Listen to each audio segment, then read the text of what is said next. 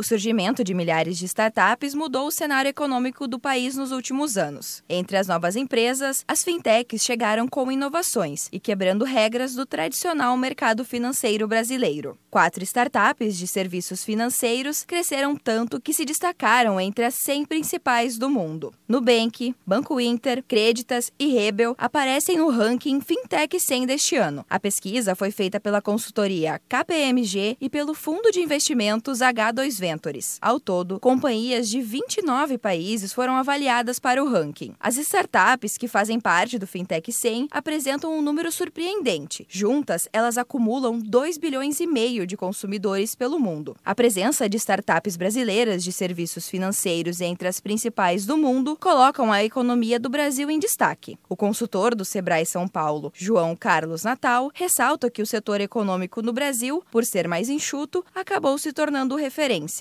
Devido às várias crises que o país passou, a nossa estrutura financeira ela é muito avançada. Em alguns momentos ela é referência para o mundo. Dificilmente você vê um banco quebrando aqui, diferentemente do que aconteceu nos Estados Unidos, que teve aquele problema dos financiamentos imobiliários que acabou quebrando a economia dos Estados Unidos. Então o Banco Central está sempre em cima. Os problemas que ocorrem normalmente são assumidos, se consegue resolver. O crescimento das fintechs trouxe poder ao consumidor, que agora pode decidir como investir. A mudança também obriga grandes bancos a reestruturarem seus negócios, evitando assim a perda de clientes. É o que destaca o consultor do Sebrae São Paulo, João Carlos Natal. É a quebra do sistema tradicional que nós temos de relação instituição financeira cliente. Então, hoje você vê um exemplo dos clientes VIP não cobrando nenhuma taxa para você fazer investimento em bolsa de valores, querendo mostrar para eles o seguinte, mostrar para o cliente, né? Ó, tudo que você colocar conosco